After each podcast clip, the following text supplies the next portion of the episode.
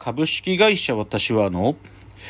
AI なんて AI なんてクソくらい。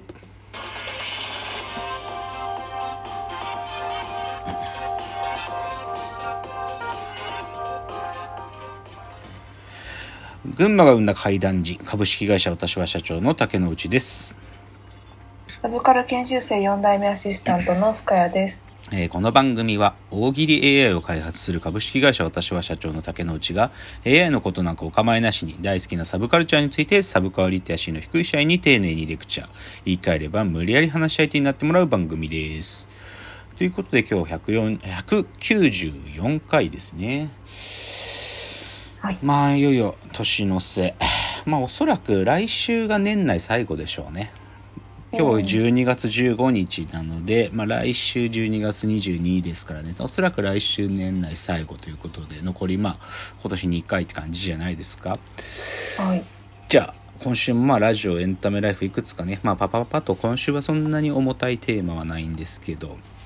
あのたびたび私このラジオの中で、まあ、好きな劇団として公言しているヨーロッパ企画さんの話を少しだけしますか。はい。えー、とヨーロッパ企画さんが KBS 京都という放送局でやっている番組でヨーロッパ企画の暗い旅という番組があるんですけれどもでそれはまあ京都に住んでる人かもしくは神奈川 K あの TBK が見れるエリアに住んでる人しか見れない番組で僕は見れない、うんだからそれを DVD が出たら買うしかないというのがまあ私のまあ基本的にはその暗い旅は YouTube かから DVD で見るしかないですけどその DVD の新作がですね昨日発売というか昨日あの、はい。発売でうちにもすぐに届きまして見ましてあの非常に良かったですね。非常に良かった、うん。そのやっぱり彼らは同志社大学の小劇場から出発してますからその同志社大学をみんなでね、思い出を100個思い出す旅とかね。そのあ同志社大学に行ってみんなで学生のあの演劇サークルの時の思い出をしゃべる会とかがあったりとか、まあ、あとはその岸田邦夫戯曲賞をそのメンバーみんなでもらいに行くとかね。やっぱそういうのが一緒の DVD に収録されてて最高でしたね、まあ、僕ら彼らのことを永遠に続くサークル活動だと呼んでるのであのうん。とてもいい。だけどねこれ実はちょっと寂しいトピックはそのヨーロッパ企画の一人の役者メンバーだった本田力さんという方がいて多分ね、はい。はい。皆さんねちググってみたら一回は見たことあるようなねこういわゆるマッシュルームカットのね 本当はい。マッシュルームカットのよく似合うもうナイスなお顔をした役者さんが、まあ、ヨーロッパ企画の、うんまあ、役者のおひメンバーの一人だったんですけどねその本田はい力さんが対談されちゃったんですよ。これはね本当に残念ファンとしてはねまあそのやっぱり人生だからさなんていうかどこかで自分が変化が訪れる機会っていうのは来るからそういうことはまああっても仕方ないんだと思うんだけどでもヨーロッパメンバーのなんか本田さんが対談された時にやってた YouTube の生配信とかはちょっと寂しかったね。なんかメンバーも寂しいって言ってて、寂しいって言ってた、ね、でもまあでもコメディの劇団だからまあちょっとでも笑いにって感じにしてたけど、うん。うん。まあでもまあそんな感じですかね。ちなみにねあのヨーロッパ企画が主催じゃないんだけどヨーロッパメンバーで作るあの3月にですねあの、オールナイトニッポン、なぜか、なぜかわかんないんだけどね、ヨーロッパ企画と日本放送って距離が近くて、オールネ、はいオールナイトニッポンの55周年記念興行みたいなのでね、あの、上田誠さんが脚本を書いてヨーロッパの俳優さんたちも出る、多分これ、銀河鉄道の夜っていう公演をやるんだよ、3月に。はいで、。それ、リリースされてすぐに先行抽選を応募したら当たりました、私。よかった。うん。これね、銀河鉄道の夜がベースになってる程度のもんで、かなりはいか脚色された、なんか、デスゲームらしいんだよね、なんか。で、で銀河鉄道の中で行われるデスゲームらしくて、これ結構面白そう。だから、楽しみ。うん。ともう一つヨーロッパ企画で触れるとね実は私今週ですね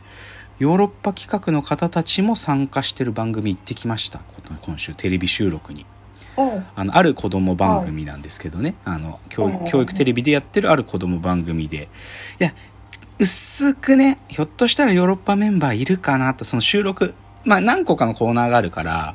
そあのー。収録でいらっしゃるかなと思って期待したんだけどちょっとね、僕の収録時間、僕がもう1時間待ってたら、ヨーロッパのメンバーいらっしゃって、そのドラマパート撮るらしかったんだけど、ちょっと待ってらんなくって、もう、あー、仕方ないと思って。でもまあ、いても、なんか、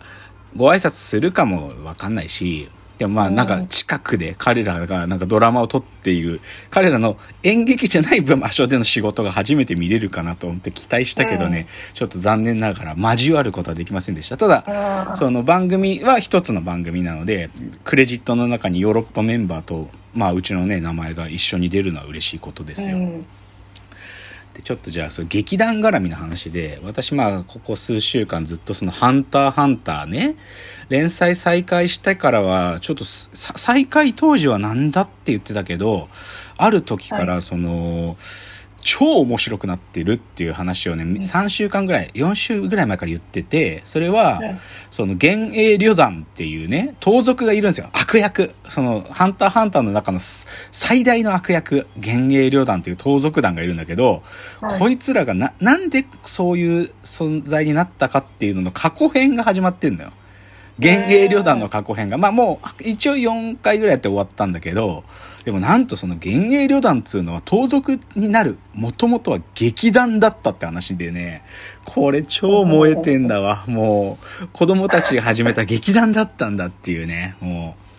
だからやっぱ僕なんかねまあ別に劇団が好きだってわけじゃないけどやっぱ僕や自分やりたいこともやっぱそういうことなんだなって思った。なんか永遠に続くサークル活動じゃないけどなんかうん。やっぱりなんかそういう続いていくものっつうか なんかそのそういうことでだからやっぱも燃えてる部分はまさにそこなんだなって再認識もさせられましたよ。うん、じゃあちょっと女芸人さんの話をしたいなと思うんですけどね。はいあのまあ今まあ賞レースもう真っ只中ですよげお笑いの世界は。で今週の日曜日 m 1ですから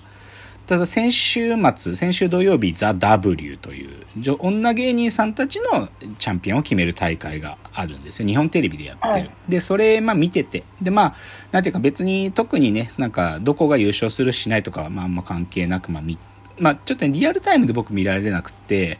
あのーちょっと後追いで見たんですけどね。で見たけどあのねふ日本テレビでやってるから Hulu でその番組が終わった後反省会みたいなのをやってたんでその出演出場メンバーとあとなんかサポーターっていうなんか存在がいてそれがニューヨークさんとか鬼越トマホークさんとかさらば青春の光の森田さんとかがなんか公式サポーターとか言ってその出場メンバーたちにどうやったみたいな感想を聞くっていうのがあったんだよ Hulu のコンテンツで。これ最高だった。はっきり言ってあんまこういうこと言っちゃうと失礼だけど Hulu での反省会の方が地上波で放送されたたその大会そのものよりも笑いの量多かったよ。うん、うん、なんかすっごい良かった。でまあねあやっぱねニューヨークさんとかね鬼越トマホークさんとかって彼らの YouTube 見ててもわかるけどやっぱり芸人さんたちの関係性の中で笑い作るの超上手なのね。だから、うまーくその女芸人さんたちの関係性の中からこう面白さを引き出してってうんあのちなみに僕はそのスパイクっていう、まあ、スパイクっていう、まあ、結構前から頑張ってるんだけどなかなか売れない女コンビがいるのよ。そのスパイクの松浦さんっていうねすごい、まあ、これもグーっていただくと分かるんですけど、まあ、特徴的な髪型をしてる方なんですけど、はい。彼女の大ファンですねもう今僕は。うん、なんかもうそういうのでやっぱりね彼女今年売れる今年っていうかこれから売れると思う。絶対スパイクの松浦さんこの Hulu のし Hulu での松浦さんの立ち振る舞いで絶対にテレビ局の人たち松浦こんな面白いんだって気づいたと思う。うん。とかあと僕エルフってコンビ好きなんだけどエルエルフのギャル芸人の荒川やっぱ僕荒川さん好きだわ。荒川熱いのよ。ギャルだからまあギャルだからなのかギャルなのになのか分かんないけど熱い。もう賞レース最高っつってやばい。あもうやばい。とかえぐい。とか言ってすごい可愛い。なんかあの荒川ので、まあ、エルフは、その、一時、なんか最初のね、1回目のネタで負けちゃったんだけど、その最終決戦に進んだ3組がさ、荒川が同期だったり、お世話になってる先輩だったりとかいうメンバーだから、この3組が決勝行けて、ほんと嬉しいみたいな、なんか、荒川のああいうとこ僕すっごい好き、マジで。うん。うん、っっていうのがありますね。まあ、他にも好きな僕の群馬出身のチームバナナも頑張ってたしとかね。まあ、決勝には行けなかったんだけど、僕最近ハイツ友の会っていうね、これ大阪で頑張ってるローテンション漫才をやる芸、女芸人さんとかも好き。ちなみにハイツ友の会が、鳥取大学の広報 YouTube に出てるんで、これはね、面白いよ。面白いっていうか、低いテンションで鳥取大学紹介してるのも好きっていう、まあ、そんな感じですか？じゃあさ、あとはね、あ、右傑さんの話少ししとこうかな。右傑さん、雨に穴と書く、ホラー YouTuber の右傑さんがですね、先週日曜日に、マツコ会議っていうマツコさんの番組出てらしたんですよ。うん。あの、で、今、右傑さんね、新しい小説出してね、笑う、あ、ごめん、変な絵っていう小説出てんだけど、これ、超売れてんの、これマジで。で、マツコ会議で出た文脈では、それが、す、もう、発売1ヶ月でも30万部以上売れてるみたいな。38万部っつってたかな。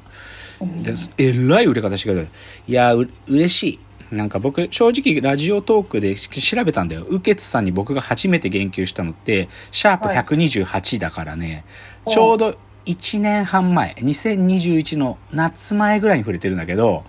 でも、その時はまだウケツさんが最初の小説とかを出す前だったんだよな。うん、だけどその時もう、もう、ウケツさん絶対すごいって言ってて、ホラーの新、新しい領域を開いてるっていう、その人が、こんだけ今小説売れてて、嬉しい、マジで。マツコ会議で出てて、ウケツさんも出てたけど、なんか、もう、本当にシャイな方だから、すっごい、うん、その感じもちゃんと、マツコさんが、あのー、拾ってあげててね、すっごい良かったですよ。ちなみに Hulu 入ってたらマツコ会議も見逃し見れるからね。まあちなみに12月10日だから多分まだ TVer とかでも見れるんだと思うけどね。ということで。じゃあちょっと冒頭もう少し続きます。次のチャプターです。